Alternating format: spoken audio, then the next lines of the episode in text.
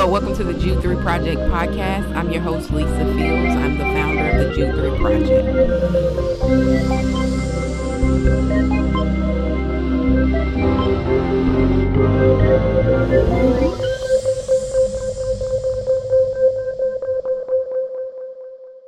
All right, thank you for watching another episode of the Jude 3 Project podcast. As always, I'm your host, Lisa Fields, the founder of the Jude 3 Project. And I know we've been away for two weeks. Uh, that is completely my fault. It has been extremely busy here at Jude 3 uh, with the upcoming Courageous Conversations. And we're just walking, running around with chickens with our head cut, cut off here, trying to trying to make it to September 3rd. Um, so uh, please register so all our hard work won't go to waste. Um, but on today's episode, we have a very special guest, um, the Reverend uh, soon to be Dr.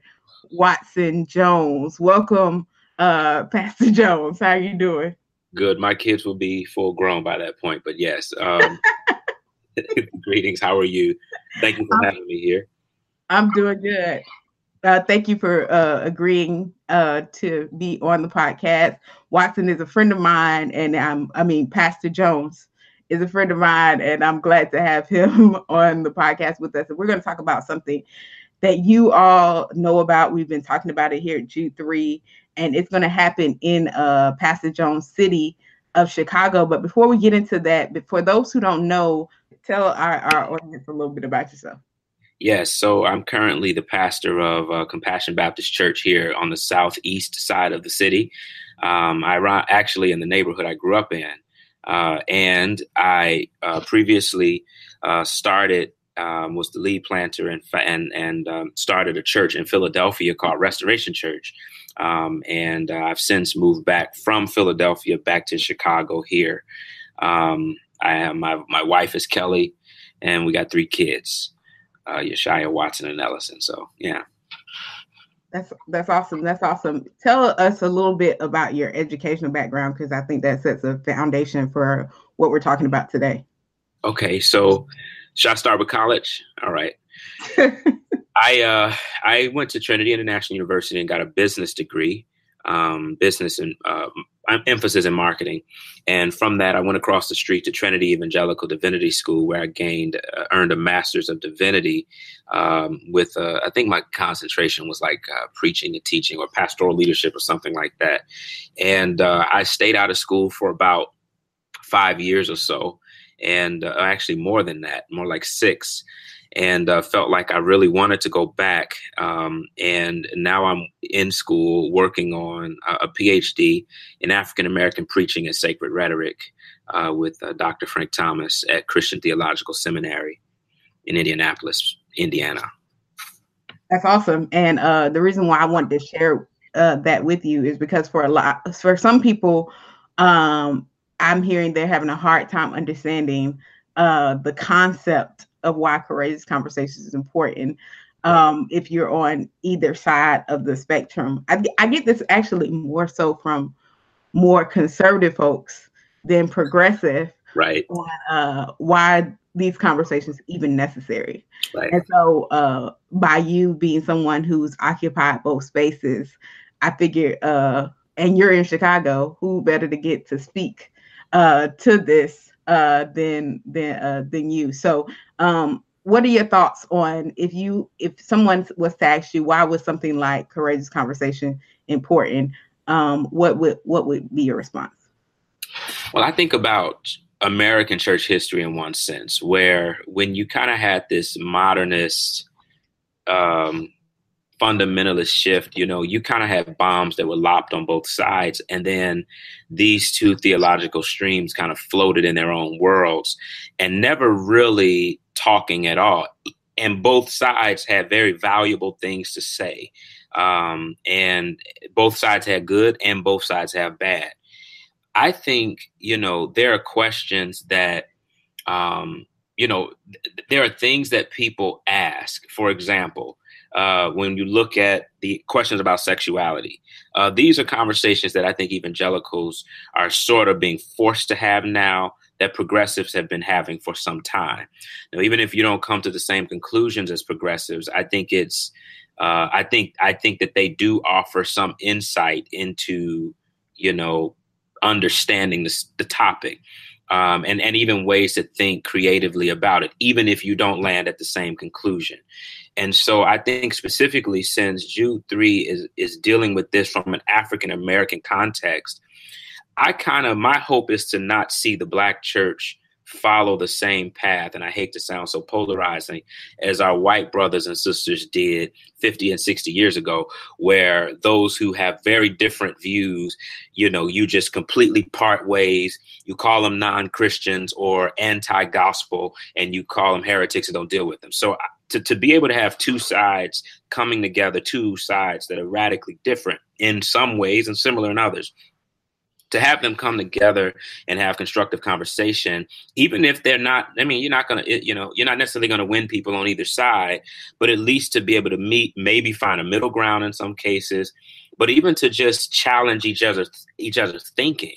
You know, some on on the progressive side might look at, say, the conservative evangelical and assume that they're just idiots, and um, and and I think that some people really believe that, um, but have never really been challenged by good evangelical scholarship. And then there's some evangelicals who will say that those on the progressive side are far from Jesus or something like that, and have never really been challenged by progressives in furthering you know their own thinking. So I just think conversation is good to be had. Mm-hmm. Yeah, and I think that's vital because um, by you occupying both spaces, you know that when both spaces usually talk about the other side, mm-hmm. it's very much these broad strokes. Very They're much. void of nuance. And yeah. it's it's not helpful for the argument because the argument is only based off the extreme.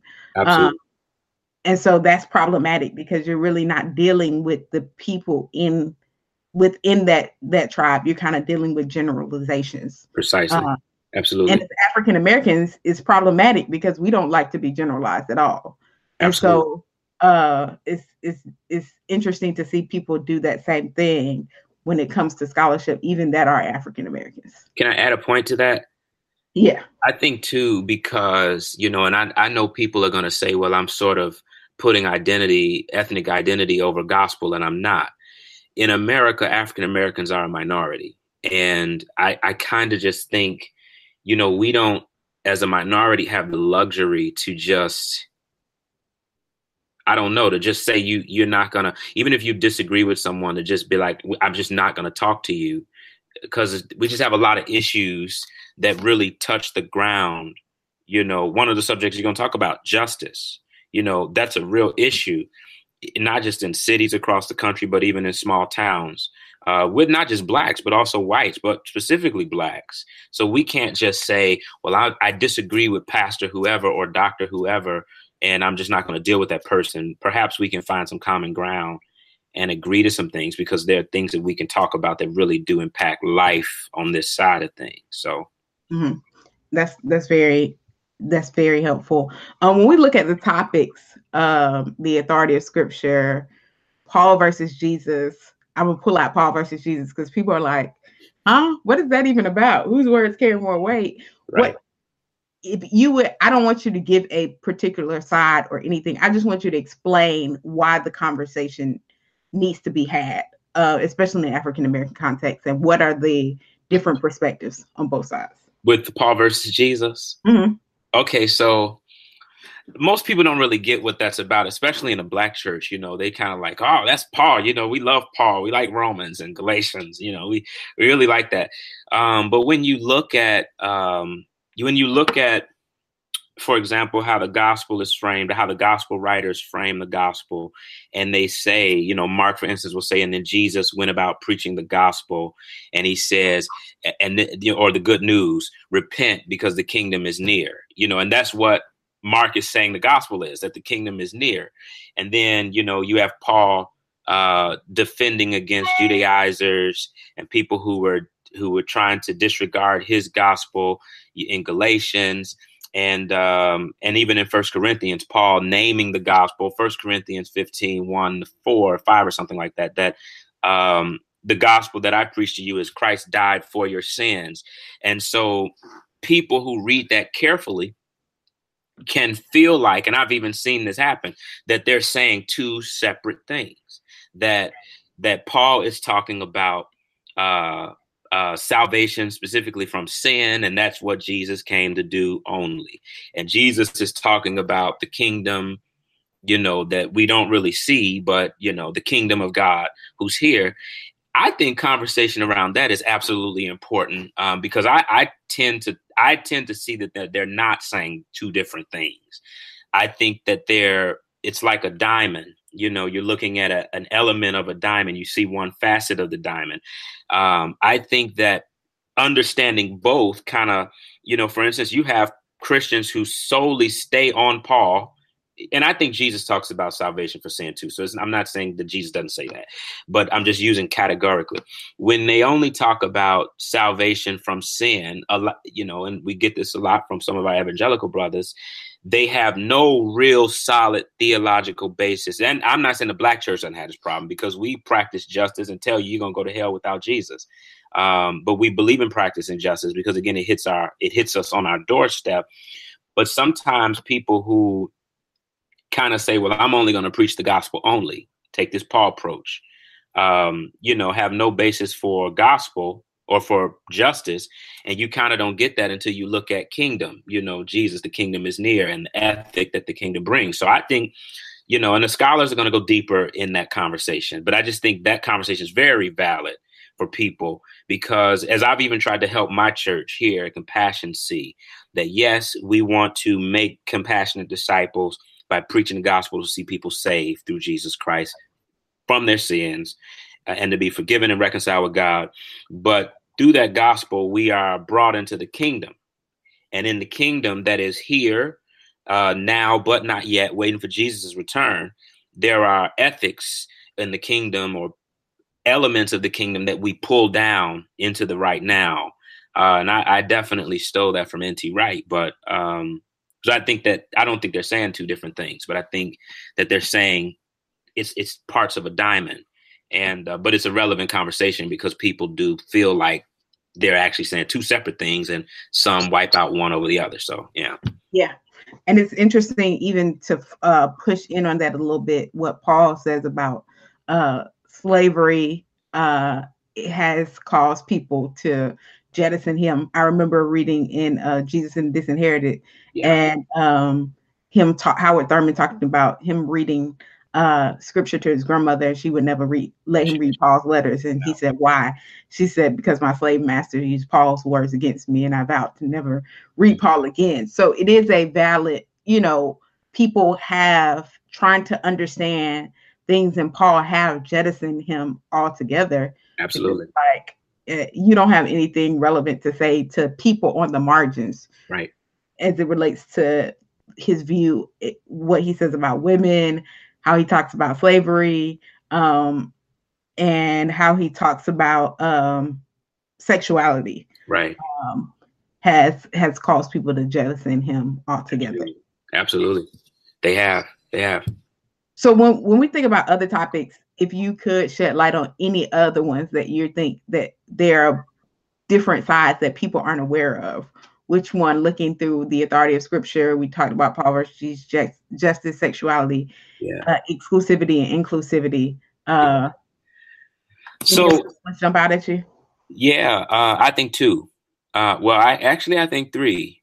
Um, the whole thing. I think three specifically. Now, black folks generally, you know, um, you read uh, LaRue or even Mitchell, and black people in general, Christians in the church, and generally have a high view of scripture. Now, what people mean by that is usually defined differently, but you know, I sat across the table today from an older deacon who was like, "You, you really, you know, you preach from the Word of God," and he said that like it had some emphasis, the Word of God. And so I think the authority of scripture is an important one because it is something that is, you know, kind of in question. But some that really jump out to me, like preaching the gospel is great, but that's that's homiletical, but exclusivity versus inclusivity. I'm looking at my list here. Um apart from, you know, I actually got an instant message, a direct message from a frat brother of mine who asked me had I seen Carlton Pearson's uh, coming Sunday. I think that was the name of it. The movie on Netflix, and uh, and I know it's because he's wanting to begin a conversation with me about inclusivity versus exclusivity. He just left the faith and became a Buddhist, and so I know he's trying to have that conversation.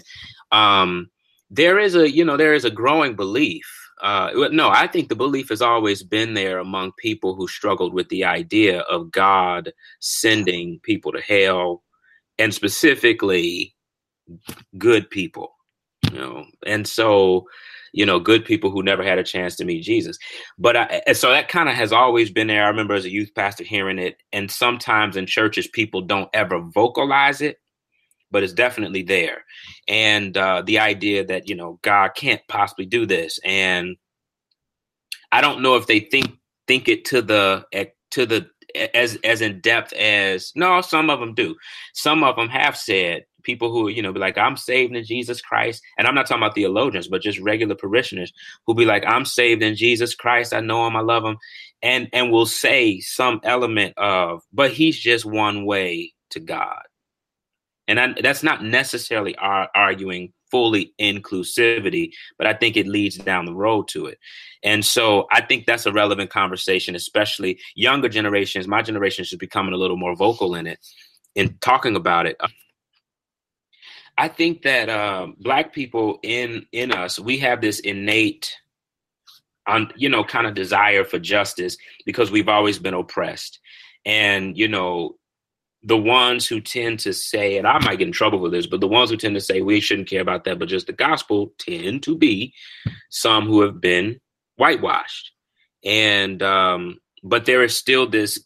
If you're doing ministry, especially in a city and you look at all the myriad issues, like Chicago, for instance, you look at the many issues. You have a guy who's organizing marches who wants the mayor and uh, the chief of police to step down because he wants them to deal with segregation in Chicago, which segregation has always been a problem in Chicago that's contributed to many economic problems, et cetera, et cetera. So justice is a very real issue in the churches, in in our churches. But I think uh, at the same time, we have not all been active in the movements. Um, and so justice, um, justice is an important, I think is an important conversation because it helps us understand what biblically do we have to say. Because then you have some people, especially in some Baptist churches, you have some people who pastors are very justice oriented. And the congregants may feel like, well, I don't come to church to hear about that stuff. I want to hear only about Jesus uh, and all of that. And so, you know, I definitely see it as one partly because of the time that we're living in and the things that we're seeing happening in America that have been happening, but that social media is allowing for more footage, uh, putting more footage. I think um, sexuality, I probably would have said sexuality over justice, um, just because it is it's becoming well i mean it's always been there. And, and i mean when i think of sexuality i think my natural first thought is lgbt lgbtqia questions. Um, those are becoming bigger questions in conservative and progressive spaces uh, churches specifically. And um, and and I, I you know even me as a pastor who you know fully recognizes you know i have my beliefs on it but recognizes that this is going to become a, a growing question in our churches. I just think that we need to think critically about how to engage this question. Um, because it's not a it's not a question especially and i say this to some of my conservative brothers this says it's not a question of those people but they're in our churches they're our children sometimes they're they're sometimes the pastor and so what what can we like how do we engage that? And i don't think we have good because we've kind of engaged it by ignoring it i just don't think we have solid ways of saying how to engage it.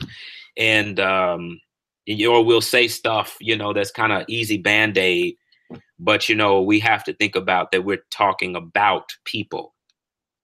That jesus died to save and pulling the political stuff out of it. So, you know, so I just think it's a very relevant conversation. And and it'd be interesting to hear different perspectives. Again, even if even if a progressive doesn't land on the same conclusion as a conservative or vice versa, I think it's at least good to hear how people, thinkers, are wrestling through it. Mm-hmm, mm-hmm. Because, uh, yeah. Yeah, I think that's going to be helpful. Now, by you being in Chicago where this is held, you being a Chicago native, uh, why do you think this is critical for the city of Chicago? Yeah, so one of the things I think about, you know, in Chicago, before I even mention the violence, Chicago has been noted as one of the most segregated cities in the country. And, you know, Dr. King came here and said, you know, that he had never seen anything like Chicago. And uh, I pastor a lot of older seasoned saints who tell me stories about, you know, knowing major civil rights figures from the South and then moving to Chicago and really finding some of the same mess that they saw down there. But here the thing is, um, when you look at Chicago now, we're sort of reaping, and I don't mean that in a good way, we're reaping seeds sown in the 20s and 30s and 40s with redlining and you know and when blacks were relegated to the black belt in chicago and when we extended beyond the black belt into englewood which if you hear about chicago violence a lot of violence happens in englewood uh, into woodlawn or into roseland which is far south you know white people booked out those areas and that kind of stuff is one of the reasons it's not the only but it's one of the reasons why we have so much of the problems we have now. It's one of the things that contributes to the high crime rate, you know. And I, I remember going to Chicago public schools. I'm a product of CPS, and I went to the greatest high school in Chicago, C- CVS, not the pharmacy, but that's the name of the school. And um, but I remember reading books that were like at least a decade old. Um, and and I remember, you know, going through metal detectors, gang violence, and all that stuff. So yeah, so when you think about um, you know, coming from a school like that, when you think about the subject, you asked the question initially about Paul versus Jesus, and are they saying two separate things? Which I I think they're saying the same thing, just different facets of the diamond. For those of us, you know, I would consider myself conservative. Those of us who are conservative, who are very concerned, and I think rightfully so, about seeing people's for, sins forgiven and brought into relationship with God through Jesus Christ and reconciled with God. And um, but when you see what we're facing, you have to think about Jesus as well in terms of kingdom ethic, kingdom understanding, and pulling down what we understand to be the reality of the kingdom that is coming to be fulfilled one day. Um, you know that that furthers your in my view that that pushes you towards pursuing justice and it does not conflict with the importance of telling people about faith in Christ Jesus and repentance of, of sin, or or as I would say, piety over over social ethic. And so, um, and so, yeah. So when I look at Chicago, you know, I think pastors got to have that conversation. We've got to have that conversation about wanting to see people reconcile with God, but also saying what can we do practically to, you know, to to help with even if we ain't showing up for marches, what can we do in our churches? And i think many are many many are many do these things but what can we do even in our churches to i guess live that reality and pursuing justice? Yeah dope. Uh you mentioned your friend that left uh the christian faith to become a buddhist yeah um are you seeing that because you know i think one of the things that i'm pushing back on african american on the left and the right, me being an apologist, is while we have to focus on justice, mm-hmm. there are people leaving the faith for black people leaving the faith for other reasons. Like they don't feel like scripture is authoritative. Right. Or, you know, they have these questions about science and and, and the faith. Um, it's not just justice questions. Right. Uh, do you see that in Chicago amongst black young uh, millennials um, and young professionals? Yeah, some of them, you know, I met with a guy in my office recently who teeters the faith. Some of it has a lot to do, you know, he was quoting some, you know, African religious stuff. Um, you know, which that a lot of that stuff is directly a response. It's a direct response to racism and injustice practice. Some of it was relating to just getting out and meeting different people who were not, you know, who the church historically would say are not one of us, you know, the Muslims, you know, the, you know that kind of stuff, and meeting different people and seeing that it's sad to say it, seeing that they were a little more moral even than us, and uh, and so kind of rec- trying to reconcile that. But I'm trying to even think of this brother I know. Um, a lot of a lot of what I hear, if it isn't because you know they're just meeting different people and seeing that they're not, you know, and I use this term and you know they're not bad people um, a, a lot of it is directly tied to that tied to injustice and racism and the misappropriation of scripture to justify white supremacy, uh, things like that. A lot of it is directly a direct result of that. And so I find myself when I have conversations having to, you know, I'm no apologist in that sense, like, you know, where, where but having to kind of wade through that water. And and I've used even some of your resources to help to help people, at least to further their thinking, to say, you know, we're not just asking you to just believe by faith stuff that you can think through. Um, and we're not asking you to take what was taken wholesale our people at, without without questioning its origins and all that other stuff, but but to help you see that there is truth to what we say. So yeah, I think it's tied to it's tied it's directly tied to our experience as an oppressed people but then also to just seeing that you know they're good people who are not christians and trying to reconcile with what they've been taught about people who are not christians mm-hmm. yeah that's that's very very helpful and I, I love the fact that we're doing this with uh 24 black scholars and, and pastors because you know often i hear well people saying, well, Christianity isn't the white man's religion. But then when they respond to the arguments, they use white scholars. Right. So it kind of undermines your own argument when you say Christianity yeah. is white man's religion. I'm gonna give you this book uh, by a white scholar though to prove my point that it's not a white man's religion. Um, so it kind of what us having this conversation with black scholars, it um, helps us um, you know, coming from a black perspective, because I think even people on the the uh, more prog- progressive side and more conservative side, they're still coming from that their black experience is still infused in how they articulate their positions. So I think that's helpful, and they understand our perspective versus hearing it from a more uh, Eurocentric space. Absolutely, absolutely. Absolutely. Is there anything you want to add, or an encouragement, or any admonition for people uh, to to register for courageous conversations? I think they need to. I I think uh, for my um, more progressive brothers and sisters, I think they need to hear, you know, just because a person is conservative doesn't mean they're idiots, and uh, it's just. And I know that I know that, again I'm I'm being general and trying to fight against the generality, but um, but I think it's good to hear the other side. And then to my conservative brothers and sisters, you know, my experience has been, you know, that you're able to think through things, especially when you're seeing people who are thinking through some of these things, especially because it has a lot to do with our race and a lot to do with our experience as Black people. Um, that are trying to grapple with real serious questions that that you know a lot of a lot of evangelicals have just straight out ignored.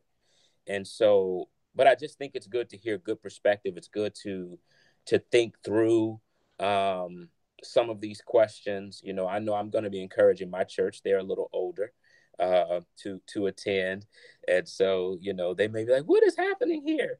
But, but, I, but I think it'll be good because i constantly tell them and i know some of them are asking these questions. They just are a little more church so they know not to ask them you know. But, but uh, they don't ask those questions. But but in private, some of them do. In private, some of them really do, and um, but the younger again are just more vocal. So I, I just encourage people to sign it up just to hear the hear the good perspectives. And again, even if you don't, even if you ain't gonna agree with everyone or everything that's discussed, it's just good to to to think through the other person's view. And I mean, I'm a I'm training to be a scholar, and that's kind of one of the things they force you to do is to consider the other view, and uh, and not to just refute it, but to consider the other view to shape your own view, sharpen your own view, or reconsider your view. Yeah, so. and I think that's helpful because many pastors are in their churches and they assume just because people are members that they agree with their statement of faith or just because they're faithful they agree with what you're preaching uh, they could just come in because it's convenient in in their in their proximity and they feel the need to go to church or they could be coming because of children's ministry there's a lot of reasons why people come to church and i think people would be pastors and leaders would be shocked if they block uh, surveyed their congregation to see what they actually believe from an anonymous perspective. I remember we did that at our church when uh, I was first trying to convince my dad to let me do apologetics ministry. And I said, let me survey our church and see without and tell them not to put their names on it. I want to see what they believe. Uh-huh. And you it's amazing what you assume people believe that they don't believe. Right. Um, and so I think people, like you said, people are asking these questions. They don't feel like a church church is a safe space to answer to ask those. Absolutely. They don't feel like they're supposed to question God. So because of that, um, places like Courageous Conversation, I think, will be freeing for people. Um, and we are going to have Q and A as well. So uh, anonymous Q and A, you'll get a text in your questions. Uh, at the end of the conversation. So that should be fun as well. I'm super amped. I'm a, I'm gonna be trying to push my church there. You so if you see a, a, a bunch of seasoned people in the room, it's because of that. Because you're very right. They don't. They you know if they grew up in the South, they they grew up going to church, and that's what you do. And Mama made you go, so you go, and you don't question God. But I'm telling you, I've had I've either had people ask questions or just straight out tell me what they believe, and I sat with a gentleman today, and I was like, "What?" so yeah, you know, yeah, yeah. You'll be shocked to know when you sit with people what they really think. So, uh, let let them have the freedom to ask. Uh, is the is the thing. So thank you so much, uh, Pastor Jones. I greatly greatly appreciate you, and I'll see you on September third at Progressive Baptist Church. Uh, shout out to Pastor Charlie Dates um, for Courageous Conversations. Absolutely. Thank you. Thank you so much for listening to another episode of the Jude 3 Project podcast. I hope you enjoyed this episode.